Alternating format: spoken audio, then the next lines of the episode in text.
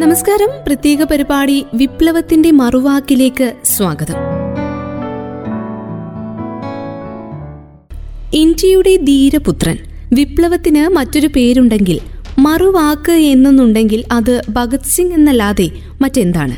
ഇന്ന് അദ്ദേഹത്തിന്റെ സ്മരണ ദിനമാണ് സൂര്യനെ പോലെ ജ്വലിച്ചു നിന്ന തേജസ് ഓർമ്മകൾക്ക് ഇന്ന് പ്രായം തൊണ്ണൂറ്റിരണ്ട്. ഒക്ടോബർ നാല് ആയിരത്തി തൊള്ളായിരത്തി മുപ്പത് മരിക്കാൻ പോകുന്നതിന് ആറു മാസങ്ങൾക്ക് മുൻപ് ലാഹോർ ജയിലിലെ ഇരുട്ട് നിറഞ്ഞ കുടുസുമുറിയുടെ കോണിലൊരിടത്തൊരുക്കിയ മഞ്ഞ വെളിച്ചത്തിന് കീഴെ ഇരുന്നു കൊണ്ട് ഭഗത് സിംഗ് കത്തുകൾ എഴുതുകയായിരുന്നു. അച്ഛനെ അഗാധമായി സ്നേഹിച്ചിരുന്ന ഭഗത് സിംഗ് അച്ഛന്റെ ഒപ്പമായിരുന്ന ഭഗത് സിംഗ് അന്ന് ആദ്യമായി ജീവിതത്തിൽ ആദ്യമായി കടുത്ത വാക്കുകൾ ഉപയോഗിച്ചുകൊണ്ട് സർദാർ കിഷൻ സിംഗിന് കത്തെഴുതി. സർദാർ കിഷൻ സിംഗ് എന്നാണ് ഭഗത് സിംഗിന്റെ പിതാവിന്റെ പേര്. ബ്രിട്ടീഷ് ഉദ്യോഗസ്ഥനെ വെടിവെച്ചു കൊന്നെന്ന കേസിൽ ഭഗത് സിംഗിനെ വധശിക്ഷയ്ക്ക് വിധിക്കുമെന്ന്. അങ്ങനെയൊരു വിധി വരും മുൻപേ എല്ലാവർക്കും അറിയാമായിരുന്നു. മനോവേദന താങ്ങാനാകാതെയാണ് അദ്ദേഹത്തിന്റെ അച്ഛൻ കിഷൻ സിംഗ് ബ്രിട്ടീഷ് നീതിന്യായ അധികാരികൾക്ക് പെറ്റീഷൻ അയച്ചത്. നിയമപരമായി പോലും നടപടികളെ എതിർക്കേണ്ട എന്ന ഭഗത് സിംഗിന്റെ നിലപാട് കണക്കിലെടുക്കാതെയാണ് ആ പിതാവ് അന്നങ്ങനെ ചെയ്തത്. വേദന മൂലം. പുത്രനെക്കുറിച്ച് ഓർത്തുള്ള ദുഃഖം കൊണ്ട് ഭഗത് സിംഗിന് മാപ്പ് കിട്ടണമെന്ന് ആഗ്രഹിച്ച്. ലാഹോർ ജയിലിൽ വിധി കാത്തു കിടന്ന ഭഗത് സിംഗ് ഇതറിഞ്ഞ് പ്രകോപിതനായി. അങ്ങനെയാണ് അന്ന് ആ റാന്തലിന് ചുവട്ടിലിരുന്നു കൊണ്ട് അച്ഛനോട് കത്തിലൂടെ പ്രതിഷേധം അദ്ദേഹം അറിയിച്ചത്. ആ കത്തിന്റെ തുടക്കം ഇങ്ങനെയായിരുന്നു. പ്രിയപ്പെട്ട അച്ഛ അങ്ങ് അധികാരികൾക്ക് അങ്ങനെ ഒരു പെറ്റീഷൻ അയച്ചു എന്ന് കേട്ട് ഞാൻ അമ്പരന്നു പോയി. അങ്ങക്ക് അതെങ്ങനെ സാധിച്ചു എന്ന് എനിക്ക് മനസ്സിലാകുന്ന പോലുമില്ല. അങ്ങേക്ക് എന്നോടുള്ള സ്നേഹത്തിന്റെ വലിപ്പം എനിക്കറിയാം. എന്നാൽ എന്റെ അഭിപ്രായം തേടാതെ ഇത്തരമൊരു പെറ്റീഷൻ അങ്ങേക്ക് എങ്ങനെ അയക്കാനായി എന്നത് എന്നെ അത്ഭുതപ്പെടുത്തുന്നു. എന്റെ അറിവും സമ്മതവും ഇല്ലാതെ ഇങ്ങനെയൊരു അപേക്ഷ അയക്കാൻ അങ്ങേക്ക് അധികാരമില്ല തന്നെ. ഇങ്ങനെ തുടങ്ങുന്ന കത്ത് അവസാനിക്കുന്നത് ഇങ്ങനെയാണ്. ഒരു കാര്യം കൂടെ ഞാൻ പറയാം. വധശിക്ഷ വരികയാണെങ്കിൽ അത് മാറ്റാൻ ഒരു കാര്യവും ചെയ്യണമെന്ന് ഞാൻ ആഗ്രഹിക്കുന്നില്ല. ആരും അത് എനിക്ക് വേണ്ടി ചെയ്യരുത്. എനിക്ക് ആരുടെയും മാപ്പ് ആവശ്യമില്ല. എന്ന് താങ്കളുടെ പ്രിയപുത്രൻ ഭഗത് സിംഗ്. തൂക്കിക്കൊല്ലുന്നതിന് തലേ ദിവസം പോലും ഭഗത് സിംഗിന് കുലുക്കമില്ലായിരുന്നു. മുഖത്ത് പോലും ഒരു ഭാവവ്യത്യാസം കണ്ടില്ല. അതുവരെയുള്ള ജീവിതം അവസാനിക്കുകയാണെന്നോ തന്റെ ഹൃദയത്തിന്റെ മിടിപ്പ് നിലയ്ക്കുവാൻ പോവുകയാണെന്നോ അതുമല്ലെങ്കിൽ ആ ശ്വാസം അത്രയും നാൾ ആ ശരീരത്തിലുണ്ടായിരുന്ന ശ്വാസം ശരീരത്തിൽ നിന്നും ഇറങ്ങിപ്പോവുകയാണ് എന്നൊരു ചെറിയ ചിന്ത പോലും ഭഗത് സിംഗിൽ ഉണ്ടായിരുന്നില്ല സുഹൃത്തുക്കളും സഖാക്കളും പക്ഷേ ആ ദിവസങ്ങളിലും അദ്ദേഹത്തെ രക്ഷപ്പെടുത്താനുള്ള ശ്രമത്തിൽ ഏർപ്പെട്ടു ജീവൻ പോകാൻ ഒറ്റ ദിവസം മാത്രം ബാക്കി നിൽക്കെ. ആയിരത്തി തൊള്ളായിരത്തി മുപ്പത്തി ഒന്ന് മാർച്ച് മാസം ഇരുപത്തിരണ്ടിന് ഭഗത് സിംഗ് സഖാക്കൾക്ക് ഇങ്ങനെ കത്തെഴുതി. ജീവിക്കാനുള്ള ആഗ്രഹം എല്ലാ മനുഷ്യരിലും എന്ന പോലെ എന്നിലുമുണ്ട്. ഞാനത് മറച്ചു വെക്കുന്നില്ല. പക്ഷേ ജീവിക്കുന്നെങ്കിൽ അന്തസ്സോടെ ജീവിക്കാനേ ഞാൻ ആഗ്രഹിക്കുന്നുള്ളൂ.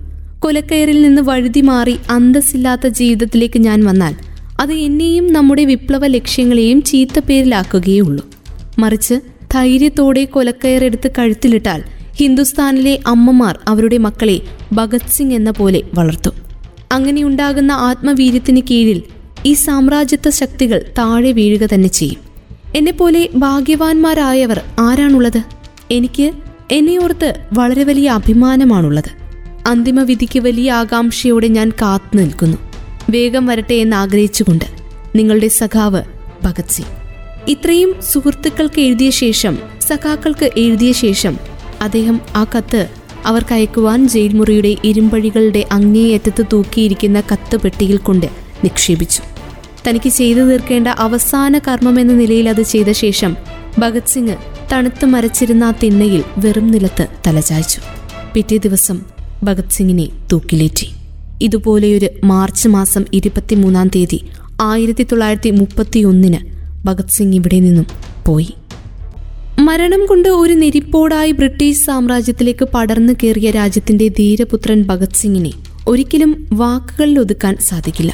ബ്രിട്ടീഷ് സാമ്രാജ്യത്തിന് മുന്നിൽ അടിച്ചമർത്തപ്പെട്ട ഇന്ത്യൻ ജനതയ്ക്ക് സ്വാതന്ത്ര്യത്തിന്റെ അഭിവാഞ്ച പകർന്നു നൽകി തൂക്കുമരം പൂകിയ ഭഗത് സിംഗിന്റെ മഹത്വം അത്രയ്ക്കും വലുതാണ്. ഇന്ത്യൻ സ്വതന്ത്ര സമരത്തിൽ പങ്കെടുത്ത വിപ്ലവകാരികളിൽ ഒരാളായിരുന്നു ഭഗത് സിംഗ്.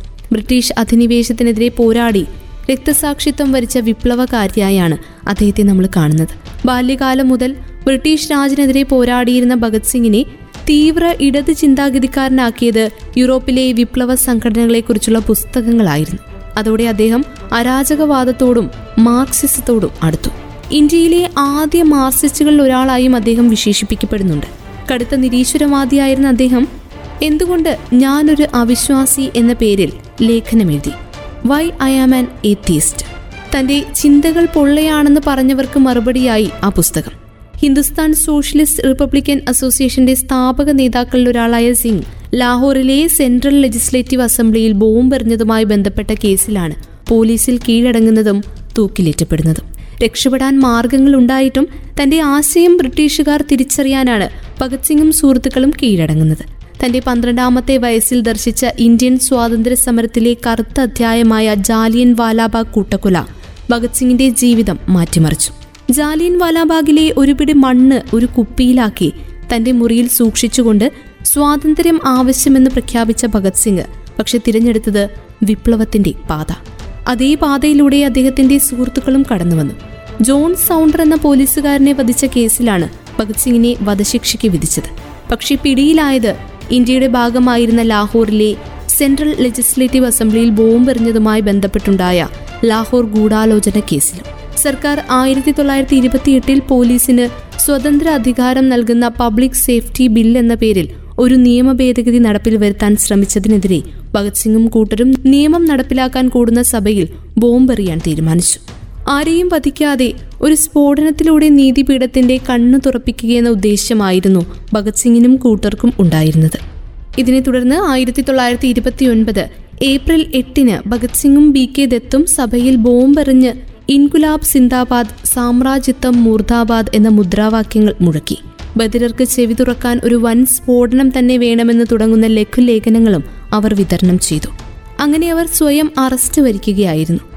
ജയിലിൽ എല്ലാ തടവുകാർക്കും ഒരേ പരിഗണന ലഭിക്കണമെന്ന് ആവശ്യപ്പെട്ടുകൊണ്ട് ഭഗത് സിംഗ് അറുപത്തിമൂന്ന് ദിവസത്തെ നിരാഹാര സമരം നടത്തി. ഇത് അദ്ദേഹത്തിന് വളരെയധികം ജനസമ്മതിയും നേടിക്കൊടുത്തു. ആയിരത്തി തൊള്ളായിരത്തി ഏഴ് സെപ്റ്റംബർ മാസം ഇരുപത്തിയെട്ടിന് ഇപ്പോൾ പാകിസ്ഥാന്റെ ഭാഗമായ പഞ്ചാബിലെ ലയർപൂർ ജില്ലയിലുള്ള ബംഗാ ഗ്രാമത്തിൽ ഒരു സിഖ് കർഷക കുടുംബത്തിലാണ് ഇന്ത്യയുടെ എക്കാലത്തെയും വിപ്ലവകാരിയായ ഭഗത് സിംഗിന്റെ ജനനം. ഭാഗ്യമുള്ള കുട്ടി എന്നർത്ഥം വരുന്ന ഭഗോൺവാല എന്നാണ് ഭഗത് സിംഗിന് മുത്തശ്ശി നൽകിയ പേര്. അതിനൊരു കാരണവുമുണ്ട്.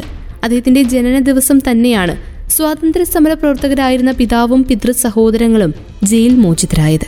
ആയിരത്തി തൊള്ളായിരത്തി മുപ്പത്തിയൊന്ന് മാർച്ച് മാസം ഇരുപത്തിമൂന്നിന് ബ്രിട്ടീഷ് ഗവൺമെന്റ് ഭഗത് സിംഗിനെ തൂക്കിലേറ്റുമ്പോൾ അദ്ദേഹത്തിന് പ്രായം ഇരുപത്തിമൂന്ന് വയസ്സ്. ഭഗത് സിംഗിനൊപ്പം തൂക്കിലേറ്റിയത് അദ്ദേഹത്തോളമോ? അതിലേറെയോ സ്വാതന്ത്ര്യം മനസ്സിൽ സൂക്ഷിച്ച സുഖദേവിനെയും രാജഗുരുവിനെയും കൂടിയാണ്. ജയിലിൽ നിന്ന് തൂക്കുമരത്തിലേക്ക് പോകുമ്പോൾ ആദ്യം ആരാകണം തൂക്കിലേറ്റപ്പെടേണ്ടത് എന്നതായിരുന്നു ഇവരുടെ ചർച്ചാ വിഷയം. തനിക്ക് രാജ്യത്തിനു വേണ്ടി ആദ്യം മരണം വരിക്കണമെന്ന് മൂന്നു പേരും ആഗ്രഹിച്ചു. ഒടുവിൽ സുഖദേവ് ഭഗത് സിംഗ് രാജ്ഗുരു എന്ന ക്രമത്തിലാകാമെന്ന് തീരുമാനിച്ചു. ഭഗത് സിംഗ് തീവ്ര ഇടത് ചിന്താഗതിക്കാരനായിരുന്നു. കടുത്ത നിരീശ്വരവാദിയും.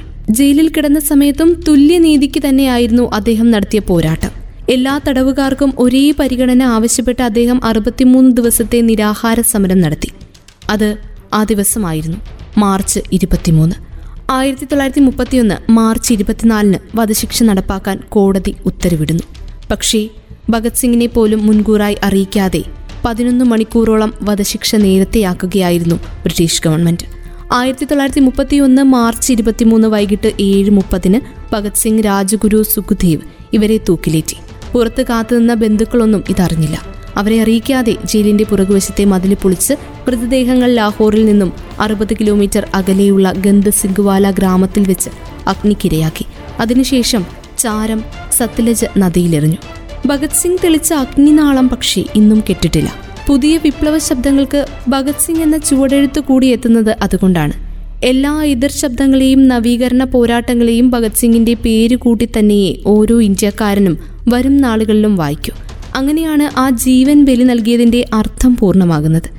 ജീവത്യാഗത്തിലൂടെ ഭഗത് സിംഗ് രാജ്യത്തിന് നൽകിയ സംഭാവന തലമുറകൾ ഒരുപാട് കഴിഞ്ഞിട്ടും അതേ ജ്വാലയോടെ ഇന്നും കെടാതെ നിൽക്കുന്നു. ഇന്നും കെടാതെ കത്തുന്നു. അധ്വാനമാണ് സമൂഹത്തിന്റെ യഥാർത്ഥ പരിപാലകൻ എന്ന് പറഞ്ഞ. ബോംബുകളും തോക്കുകളും ഒരു വിപ്ലവവും സൃഷ്ടിക്കുന്നില്ല. വിപ്ലവത്തിന്റെ വാൾ ആശയങ്ങൾ എന്ന കല്ലിൽ മൂർച്ച കൂട്ടിയെടുക്കുന്നവയാണ് എന്ന് വിശ്വസിച്ചിരുന്ന ധീര ആശയങ്ങളുടെ ഭഗത് സിംഗ്. ആ ഓർമ്മകൾക്ക് മുന്നിൽ അത്യാദരവ്. പ്രത്യേക പരിപാടി വിപ്ലവത്തിന്റെ മറുവാക്ക് പൂർണമാകുന്നു.